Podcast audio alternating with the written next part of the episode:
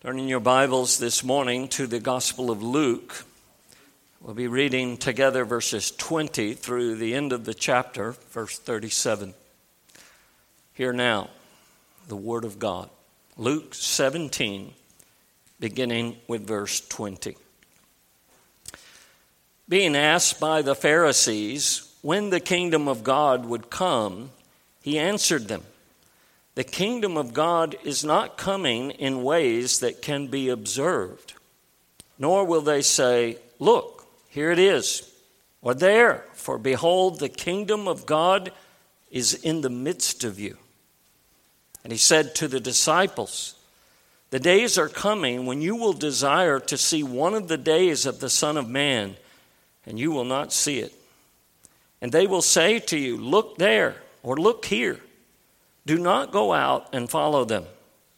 For as the lightning flashes and lights up the sky from one side to the other, so will the Son of Man be in his day. But first, he must suffer many things and be rejected by this generation.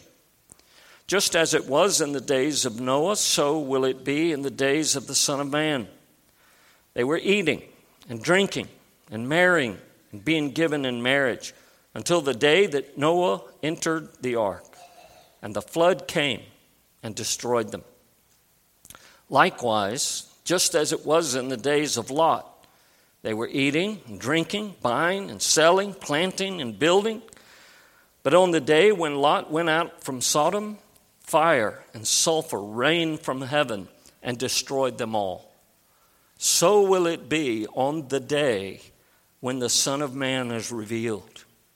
On that day, let the one who is on the housetop with his goods in the house not come down to take them away. Likewise, let the one who is in the field not turn back. Remember Lot's wife. Whoever seeks to preserve his life will lose it, but whoever loses his life will keep it. I tell you, in that night there will be two in one bed. One will be taken and the other left. There will be two women grinding together. One will be taken and the other left. And they said to him, Where, Lord? He said to them, Where the corpse is, there the vultures will gather. Thus far, God's word. Let's pray together. Lord, we thank you for your precious truth, for a truth that does not leave us in our sin, for a truth that does not leave us in our coldness and unresponsiveness, but warns us, calls us to awaken, for the time is short. Lord, would you bless these words today and use them greatly in your kingdom for your glory? We pray in Jesus' name. Amen. Well, for thousands of years, many people have been quite fascinated, sometimes even obsessed, with the biblical teaching about the end times. Even from the days of the Old Testament prophets, men like Isaiah and Daniel and Zechariah and Malachi, who heralded the promise of a king who was coming and of one who would establish a kingdom that would last forever and ever. Now, for many years, people had questions about those prophecies. That's exactly what we see here. Our passage opens with the Pharisees asking, When will the kingdom of God come? So they are asking, what is striking here is the way Jesus answers the question about when will the kingdom of God come. He answers it with teaching about when the Son of Man will be revealed. When will Christ return to this earth a second time and set up that kingdom in which righteousness dwells? Now, in our own day, I hardly need to, to convince you that lots of people are reading, they're preaching, and they're talking about all the biblical passages that speak of the return of Christ. Consequently, there have been many predictions down through the years 1884, 1906, 1920, 1943, 1990, and 91, and a whole lot more since that time. People predicting when Jesus will come back. When will it be? What will it be like? And how is it going to take place? Now, my friends, I could answer those questions very concisely and very quickly. But I want you to stay until the end of the sermon. So I'm going to take one at a time and we're going to work our way through this particular passage of Scripture. Now, I want you to keep in mind our text does not say everything there is to say about the return of Christ. However, it does give us a number of basic truths that deal with this most important event of the return of our Savior. But at its core, there's one thing that this passage presses upon each and every one of our hearts, and it's this you need to be ready. We don't know exactly when it's going to happen. When the Son of Man will return and bring in that kingdom. But this much we know it's going to be quick, it's going to be total, it's going to be immediate. When it happens, there will be no time to change. Now is the time to change. Are you ready? Four particulars that I want us to see this morning, beginning with the return of Christ will not be what most people think it's going to be. As mentioned earlier, Jesus uses the expression kingdom of God in verse 20 and then the day when the Son of Man will be revealed, when Christ will return to this world, in verse 30. And he uses these two concepts interchangeably. So he wants us, as we think of one, to think of the other. I understand that there are some in our day, as there have been in every age and generation, who simply don't believe that Jesus is coming back. They may not even believe that he was ever here. Second Peter in chapter 3 talks about those who say, Where is the promise of his coming? Everything just continues as it's always been. And so they deny it outright. They don't even think about it because they don't believe it. But, my friends, if we believe the Bible is the Word of God, we have to recognize Jesus taught and taught plainly and repeatedly that he was going to return to this world. And here's the problem that we faced. Assuming that we're here in God's house on God's day, in God's worship, and we believe the Bible, here's the problem that we face.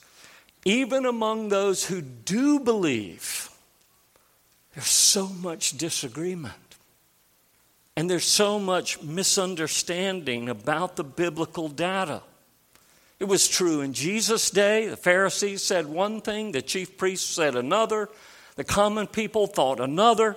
The same thing is true in our day. This passage is designed by the Lord Jesus Christ to clear up at least some of those details. And the first thing that our Savior points out as we read in verses 20 and 21, when he says, The kingdom of God does not come with things that can be observed, does not come with observation, but the kingdom of God is within you. It's in your midst. Do you understand, my friends? That means the kingdom of God is in our midst this morning. These things apply to us. What Jesus is basically saying is this you're not going to be able to recognize certain events. You're not going to see certain things happening in the world and say, oh, look at that. It's clear. Jesus is coming this Thursday at 4, 8, 4 p.m. You're not going to be able to observe things that are going to tell you when Jesus is coming. There have always been those that say, Look at this, look at that. Here it is, it's getting ready to happen. Take all your money out of the bank and send it to my organization because you're going to be raptured. Well, the problem is, there have always been those that say, Look here, look there. But Jesus tells his disciples, when that happens, don't listen to them. Don't even go look at what they're calling you to do. Brethren, we need to hear those words. When you hear these things, and maybe they sound really good and really reasonable, don't listen to them. They don't know what they're talking about. Jesus says, don't follow them, don't listen to them. Rather, he says, the kingdom of God is within you. It's close to you, it's in your midst. In other words, my friends, the issue when it comes to the kingdom of God, when it comes to the coming of the Son of Man, the issue is not the war in Jerusalem. The issue is the war in your own heart. Are you still fighting with God about who will rule and reign and control your life? Are you still resisting, hesitating, refusing to bow the knee to the Lord Jesus Christ? That's what Jesus is saying. This is about what's going on in your own heart and in your own life when it comes to how you live and why you live in this world. It's to be for His sake, not yours. Is there war in your own heart? Or is there peace? Because the Prince of Peace is reigning over your life. Have you bowed the knee to the Lord Jesus Christ? Is Christ the King of your life? Is the kingdom of God within you? And are you in the kingdom under Christ? When it comes to the kingdom of God, your first concern, brothers and sisters, young people, children, listen.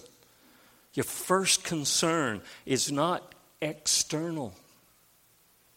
It's not who's in the White House. It's not who's sitting on the Supreme Court. It's not who's prime minister over the nation of Israel. It's not external, it's internal.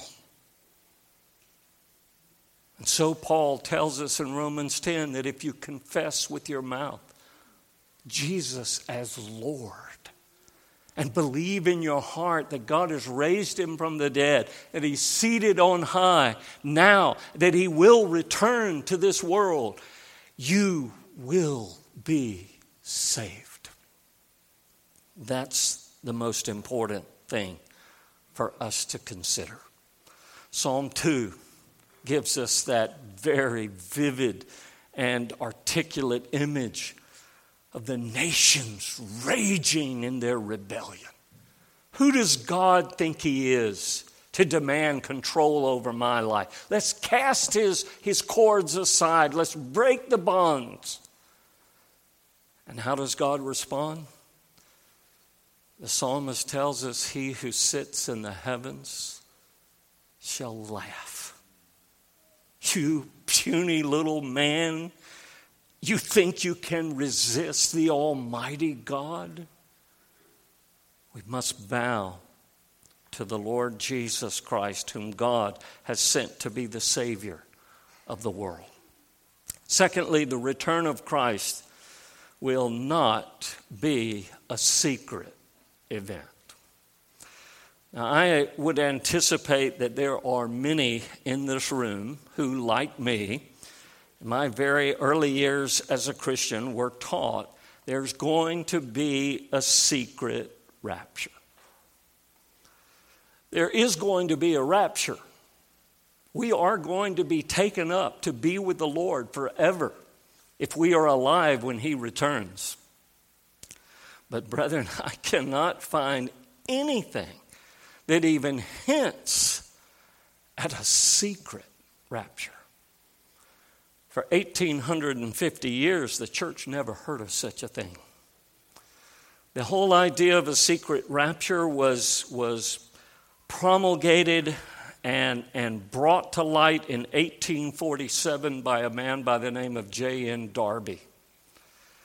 Darby was holding a camp revival meeting, and a woman came forward and said, I've had a dream, and this is what's going to happen. And from that moment, it took off like wildfire. Scofield then picked it up and included it in the notes of his Bible, which became very popular, and the teaching spread. But here's the simple truth, brothers and sisters. If we examine what the Bible has to say, we're going to see a very different picture than that. If you would rightly understand the return of Christ and when the kingdom of God will come, you need to pay specially close attention to what the Bible actually says.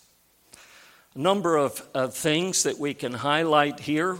The first thing is that Scripture speaks of one event, not many. Scripture speaks of one event. The Bible refers to one, one and one only, day of the Lord. Not two, not three, not separated by thousands of years. We have a number of key passages. 2 Peter 3 and verse 10, we'll look at a little bit later. 1 Thessalonians 5 speaks of the day of the Lord. Peter speaks of the day of the Lord. We read in this text in Luke 17 and again in Matthew 24 36 about that day, one day, the day of the Lord. Here in verse 24, it's his day. But in every case, it is one day of the Lord. Now, what Jesus says as he describes that day is pretty amazing. It's pretty unmistakable. Look at verse 24 and 25. For as lightning that flashes out from one part under heaven and shines to the other part under heaven, so also the Son of Man will be in his day. It's going to be in that day that's like lightning when it happens. Now, is there anyone in this room who does not know what it's like to be in a thunderstorm? I think we had a pretty significant one just last Friday in our area. And that thunderstorm was accompanied by lightning. One of the most dramatic scenes that I've ever seen. One of our trips to Wisconsin, we were driving through northern Indiana where everything is flat for a gazillion miles. You could see on and on and on. And we were coming up on this tremendous thunderstorm, and the jagged bolts of lightning were going across the sky from one end of the sky to the other. It was phenomenal to watch. But, my friends, when that lightning bolt streaks across the sky and lights up the whole of the heavens before our heads, when that happens, everyone sees it. And everyone who is breathing within miles is going to know that it's happened. And Jesus says, when Christ returns, it's going to be like lightning from one end of heaven to the other. Scripture knows nothing of the return of Christ as a secret event. Secondly, in, in support of that, Scripture speaks of the day of the Lord as being a dramatic event. Turn over, if you will, to 1 Thessalonians 4. 1 Thessalonians 4, one of the key passages that people who favor a secret rapture point to. But listen, just Forget about all of that and think about what the Bible says in verse 16. The Lord Himself will descend from heaven with a shout. I don't know who it is that's going to be shouting, but I think it's going to be pretty impressive. He's going to come, it's going to be with a shout, with the voice of an archangel. Again, I got the feeling that that archangel is not going to speak softly. The voice of an archangel and the trumpet of God and the dead in Christ are going to rise. How are you going to keep that a secret? All of these things are going to happen when the Son of Man comes. Second Peter Look at the words, Second Peter chapter 3 and verse 10. The day of the Lord will come as a thief in the night. Perhaps this is where the idea is going to come quietly, but uh, not, that's not the point. The point is here it comes unexpectedly. You don't know when the thief is going to come, but it's going to come like a thief in the night. But listen to what's going to happen the heavens will pass away with a great noise, and the elements of the earth are going to melt with fervent heat and be burned up. My friends, this is not going to be a quiet event. When Jesus comes back, everyone on the planet is going to know about it. Everyone is going to see it unfolding. Now, knowing these things, knowing that Jesus is coming back, that it's going, not going to be a secret, it's going to be a dramatic event that the whole world sees and knows. What difference does that make to us? What impact? What's the effect that these biblical truths should have upon us? Well, at the end of 1 Thessalonians 4, Paul says, Comfort one another with these words. Brethren, if you are in Christ, if you have put your trust in Him, if you have bowed the knee to Jesus as King, you don't need to fear the day He will return you can long for it. It's a comforting thought, it's a blessed thought. We live in the midst of many difficulties and hardships. One day, my friends, Jesus is coming again, and all of that is going to change. Put your trust in Him, confess Him as Lord of all. 2 Peter 3 Look at verse 11. Since all these things will be dissolved, heaven and earth as we know it is going to disappear. It's going to be dissolved. Since all these things will be dissolved, what manner of persons ought you to be? And Peter says we are to be filled with holy conduct and godliness.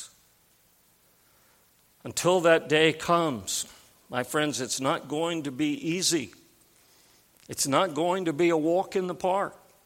And Jesus highlights that in verse 25 when he, he tells his disciples that he must first suffer many things and be rejected by this generation.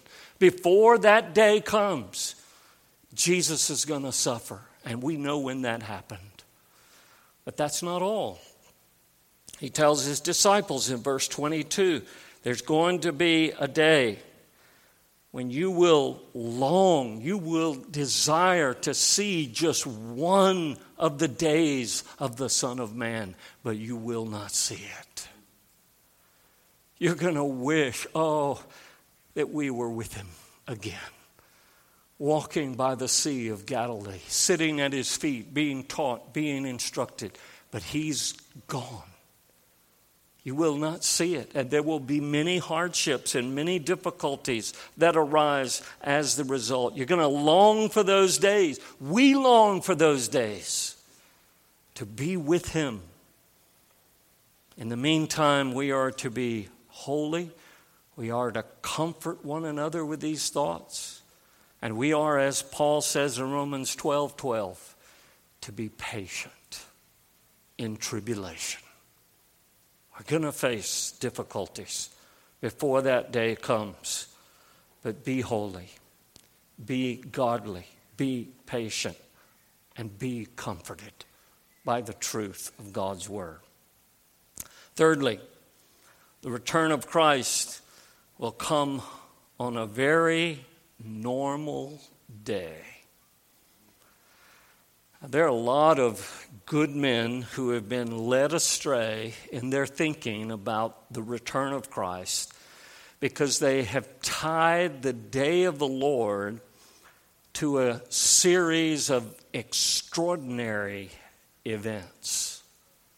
There's war in Jerusalem, there's an earthquake in Indonesia, there's the great fire in Chicago, there's the stock market crash on several occasions in this country.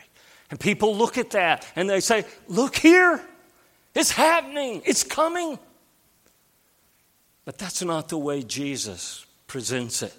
Beginning in verse 26 and following, his words are crystal clear. Listen to what he says, beginning in verse 26 As it was in the days of Noah so it will be also in the days of the Son of Man. They ate, they drank, they married wives, and they were given in marriage until the day that Noah entered the ark and the flood came and destroyed them all. Likewise, as it was in the days of Lot, they ate, they drank, they bought, they sold, they planted, they built. But on the day that Lot went out of Sodom, it rained fire and brimstone from heaven and destroyed them all. Even so, will it be in the day when the Son of Man is revealed. Jesus' words are clear. It's going to be like the days of Noah. It's going to be like the days of Lot. Now, what do you think of when you think of the days of Noah? Before the flood came and destroyed all of mankind except for eight souls in the ark. I think it's safe to say that most of us tend to think about the fact that in those days, every imagination of the thoughts of men were only evil continually. That's pretty bad, isn't it? Every single thought that men had was evil. And God said, I'm not going to put up with it anymore. What do you think about when you think of the days of Lot? Again, I think it's pretty safe to say that when we think about the days of Lot, we think about those days where the vile sin of homosexuality was so rampant that when some guests came to Lot's house, they practically broke down the door to try and have wicked relations with those visitors. That's usually the way we think of the days of Noah and the days of Lot, but my friends, that's not what Jesus is pointing to. He's not talking about the sinfulness of those days, at least not as we tend to think of it. Notice what he says. What he focuses on is that in the days of Noah, they were eating and they were drinking and they were getting married. And when it comes to the days of Lot, he said they were eating and they were drinking and, and they were buying and they were selling and they were planting and they were building. Now, my friends, what's wrong with those things? Absolutely nothing except for this fact that these people were so wrapped up and so busy with their work and with their pleasure and with their making money and enjoying life that they had no time for God. And all they were living for was more money, more pleasure, more notoriety, more comfort, more enjoyment of life in this world. They had no time for God. They didn't care about seeking God. They didn't care about fellowshipping with God or worshiping Him on His day. They certainly didn't have time to listen to the preaching of God's servant. Both Noah and Lot rebuked their generation for years. Turn, turn from your wickedness, listen to God's will, and they would have none of it. They had no concern for pleasing God, reading His Word if they had it, doing His will, and definitely were not interested in serving God. I ask you, my friends, at least here in America, could there be a more apt description of our society today? It's all about money. It's all about pleasure. It's all about comfort. It's all about possessions. I want more. I want more. And we neglect God Almighty who has given us those things out of His grace and mercy.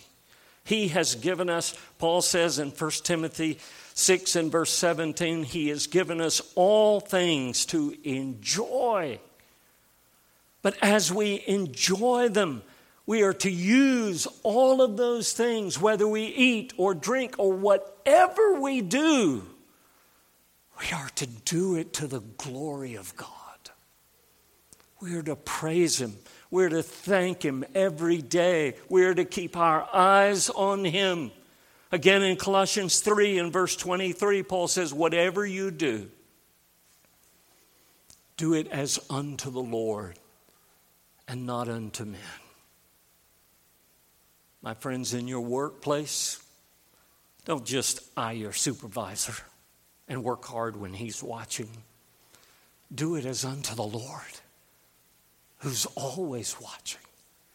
When you're at home and in your families, when you turn on that TV, brother, you need to be mindful that whatever you do, you do it as unto the Lord. And if what you're watching is displeasing to Him, you better turn it off. When you turn on your computers and you start looking at things that you know God is displeased with, you better turn away and turn it off. Whatever you do, do to the glory of God. Well, Jesus punctuates this lesson about it's just normal events that are taking place when, when people are going to see the Son of Man return. But he punctuates that with an exclamation point. And it's not just realizing that it's, it's not when the world gets really wicked that you look for Jesus to return. It's going to be in the midst of normal things like eating and drinking and getting married and buying and selling and planting and building. But there is this additional thought that we are to hold those good gifts God has given us loosely in our hands. Notice what Jesus says when he talks about Verse 32 Remember Lot's wife. In the midst of all the pleasures and enjoyments of life in this world, Lot's wife put the earthly pleasures above God. And when she was forced to leave those pleasures, she turned back and she looked longingly back to Sodom and was changed into a pillar of salt. My friends, here's the question I would ask you this morning. If Jesus were to come back today, is there anything in this world that you would hesitate to leave behind. Is Jesus your priceless treasure? Is he your pearl of great price? And you're ready to leave it all to be with him. It's going to be a very normal day. God has blessed us with very normal things. But He doesn't want that to capture our hearts. Remember Lot's wife. Well, let's look at our final point, and that is that the return of Christ will be sudden and unexpected. Verses 34 through 36, we have these striking, intriguing words. Jesus says, in verse 34, in that night, there will be two in one bed. One will be taken, the other will be left. Two will be grinding together. One will be taken, the other will be left. Isn't it interesting that as Jesus talks about the return of the Son of Man and he describes the situations in which it's going to happen, one of them is taking place at night and one of them is taking place in the daytime.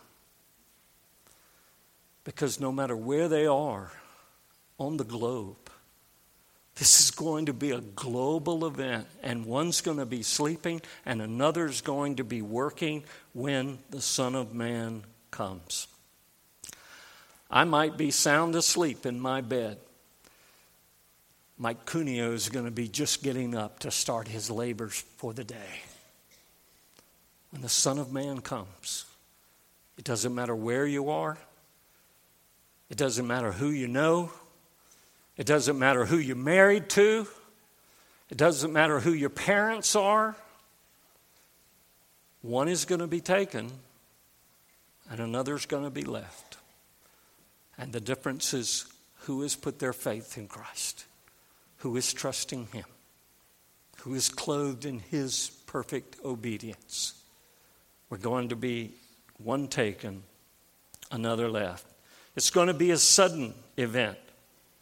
As I mentioned earlier, there's going to be no time to change, no time to prepare to meet the Lord.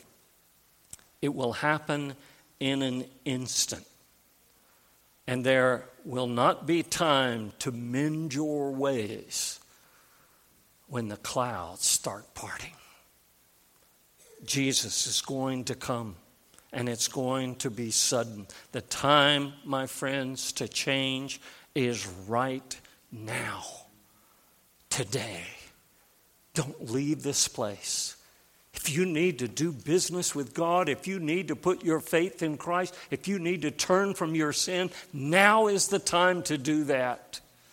Don't wait. To those of you who have believed, to those that are you that are trusting in Christ, are you ready to meet the Lord and to be with Him? Is the kingdom of God within your heart?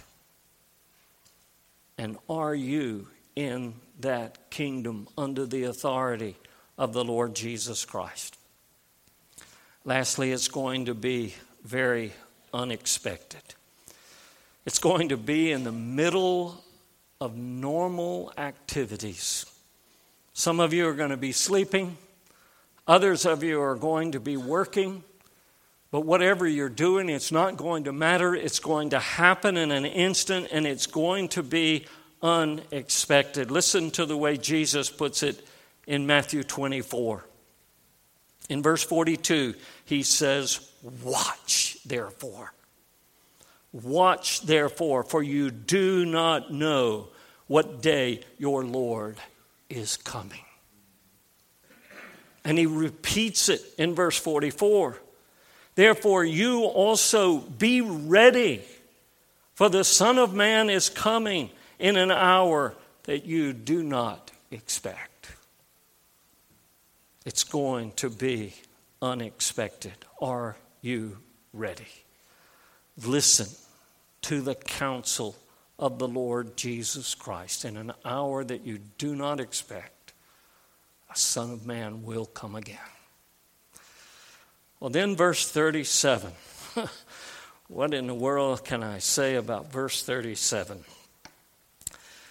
The disciples heard this instruction. They said, Lord, where is this going to happen? When is this going to happen? They have questions, they want to know. And Jesus answers in these puzzling words. Wherever the body is, there the eagles will be gathered. Or, as some translate it, wherever the carcass is, the dead body, there the vultures will gather. You, based on our English translations, you can feel the tension that the translators are struggling with. I, I think the key here comes from the context. Now, to, to translate this word body as dead body or carcass is, is a, a bit of, of translation license because this word is used 75 times in the New Testament, and I could not find one besides this in Matthew 24 where it's translated dead body or carcass. Now, it, makes sense. The dead bodies and then the vultures come. But here again, the translation is an issue because is it eagles or is it vultures? Just read J.C. Ryle's expository thoughts on the gospel. You will see like 15 different possibilities what we have to do here is look at the context. What is Jesus talking about? He's talking about the coming of the Son of Man, he's talking about the angels coming and rescuing the children of God out of this world. And for that reason, I think what Jesus is saying is wherever the body is, the body of Christ, the church, the angels, will not have any trouble finding.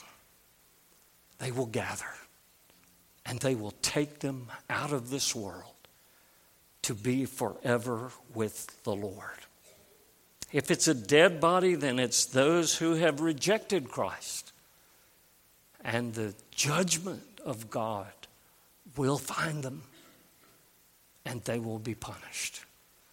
I favor the former, but I don't think it changes the tenor of the text.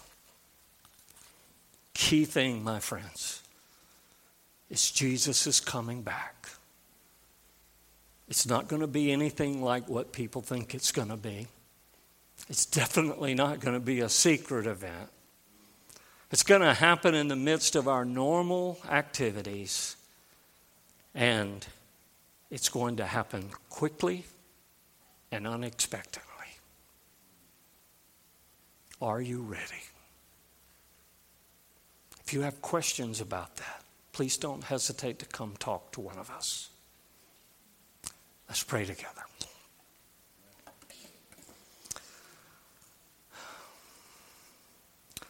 Oh Lord, we look to you. Prepare our souls for that great day. Wash us afresh in the blood of the Lamb that we may be ready. Hear us, for we pray in Jesus' name. Amen. Let's take just a moment as we meditate upon the truth of God's Word.